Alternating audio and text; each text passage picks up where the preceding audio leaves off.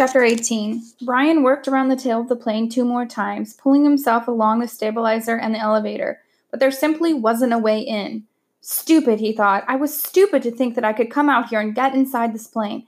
Nothing is that easy. Not out here, not in this place. Nothing is easy. He slammed his fist against the body of the plane, and his com- to his complete surprise, the aluminum covering gave easily under his blow. He hit it again, and once more it bent and gave, and he found that even when he didn't strike it, but just pushed it, it still moved. It was really, he thought, very thin aluminum skin over a kind of skeleton, and if it gave that easily, he might be able to force his way through. The hatchet. He might be able to cut or hack it with the hatchet. He reached to his belt and pulled the hatchet out, picked up picked a place where the aluminum gave his push, and took an experimental swing at it. The hatchet cut through the aluminum as if it were soft cheese. He couldn't believe it. Three more hacks, and he had a triangular size hole in the size of his hand and could see four cables that he guessed were the control cables going back to the tail. And he hit the skin of the plane with a frenzied series of hacks to make it still larger of an opening, and he was bending a piece of aluminum away from two aluminum braces of some kind when he dropped the hatchet. It went straight down past his legs. It felt he felt it bump his foot and then go down, down into the water. And for a second, he couldn't understand that he had done it. For all this time, all the living and the fighting, the hatchet had been everything. He always wore it. Without the hatchet, he had nothing. No fire, no tools, no weapons. He was nothing. The hatchet was, it had been him and he dropped it. Ugh! He yelled, choked it on it, and a small cry of rage at his own carelessness. The hole in the plane was still too small to use for anything, and now he didn't have a tool. That was the kind of thing I would have done before, he said to the lake, to the sky, and to the trees. When I came here, I would have done that, but not now, not now. Yet he had, and he hung on the raft for a moment and felt sorry for himself, for his own stupidity. But as before, the self pity didn't help, and he knew that he had only one course of action. He had to get the hatchet back. He had to dive down and get it back. But how deep was it? In the deep end of the gym pool at school, he had no trouble getting to the bottom, and that was, he was pretty sure, about 11 feet. Here, it was impossible to know the exact, de- exact depth the front end of the plane, anchored by the weight of the engine, was obviously on the bottom, but it came back up at an angle so the water wasn't as deep as the plane was long. He pulled himself out of the water so his chest could expand. He took two deep breaths and swiveled and dove, pulling his arms and kicking off uh, the raft bottom with the bottom of his feet. His first thrust took him down a good eight feet, but his visibility was only five feet beyond that, and he could not see the bottom yet. He clawed down six or seven feet the pressure pushing his ears until he held his nose and popped them. And just as he ran out of breath and needed to head back up, he saw the bottom, still four feet below his dive. He exploded out of the surface, bumping his head and the side of the elevator, where he came up and took air like a whale, pushing the stale air out until he wheezed and taking new in. He would have to get deeper yet and still have time to search while he was down there. Stupid, he thought once more, cursing himself. Just dumb. He pulled air again and again, pushing his chest out until he could not possibly get any more capacity. Then he took one more deep lungful and wheeled and dove, uh, dove again. This time, he made an arrow out of his hands and used his legs to push off the bottom of the raft.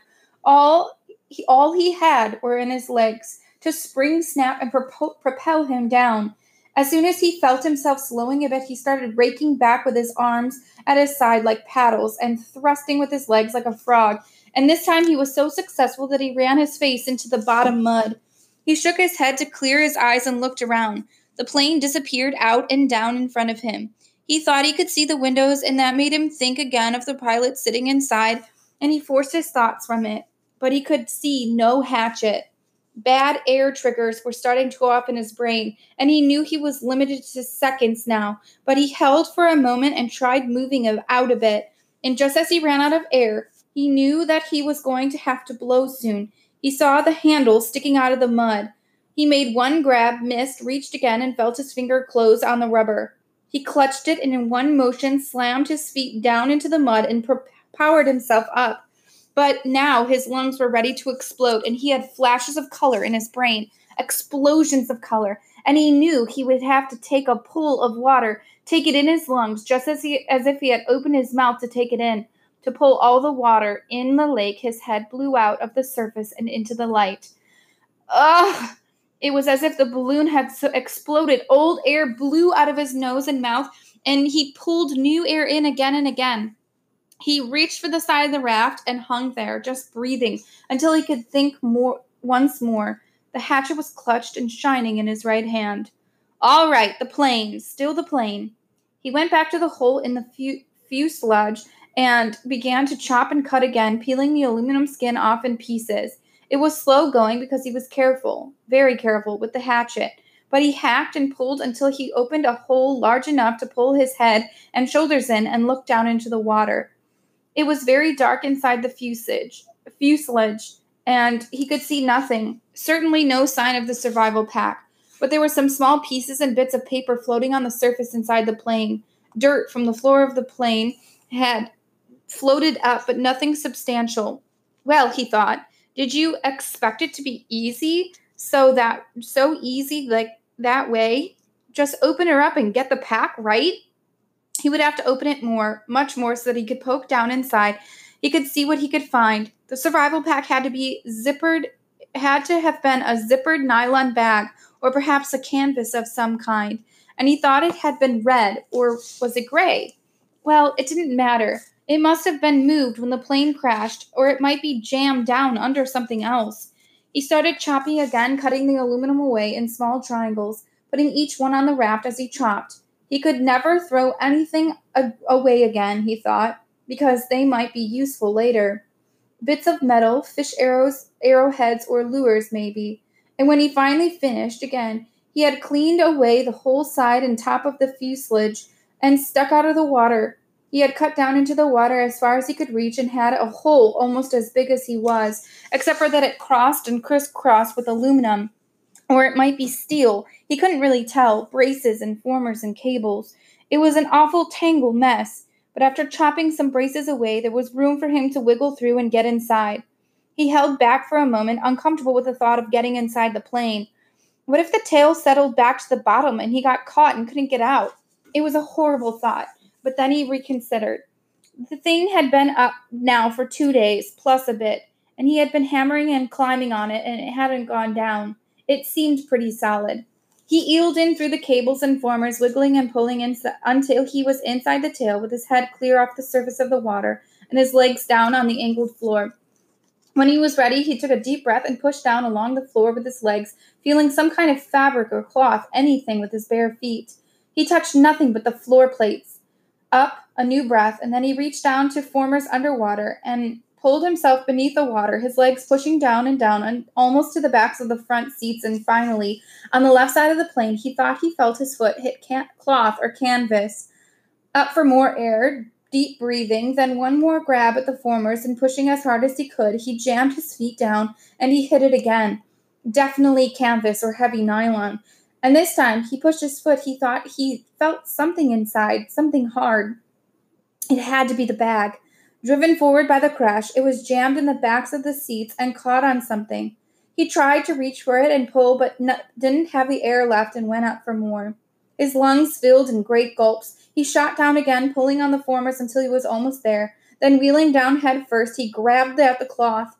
It was the survival bag. He pulled and tore at it to loosen it, and just as it broke free, his heart leaped to feel it rise as he looked up above the bag. In the light coming from the side window, the pale green light of the water, he saw the pilot's head, only it wasn't the pilot's head any longer. The fish. He never really thought about it, but the fish, the fish had been eating all this time, and they had to eat it too. They had seen the pilot all this time, almost two months, nibbling and chewing, and all that remind, remained was not quite cleared a clean skull, and when he looked up, it was wobble it wobbled loosely.